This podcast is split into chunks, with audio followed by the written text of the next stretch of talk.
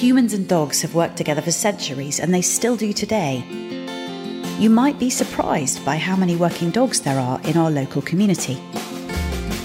Join me, Kate Fairweather, at 8:30 p.m. on Tuesday for Dogs with Jobs, a monthly program which celebrates the working dogs of Petersfield.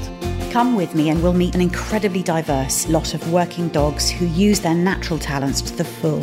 These are real characters, each perfectly equipped with the instinct, the intelligence, and the training to handle everything their jobs throw at them. Dogs with Jobs, 8:30 p.m. on Tuesdays with a new episode on the last Tuesday of the month. You can also find Dogs with Jobs wherever you get your podcasts. Shine Radio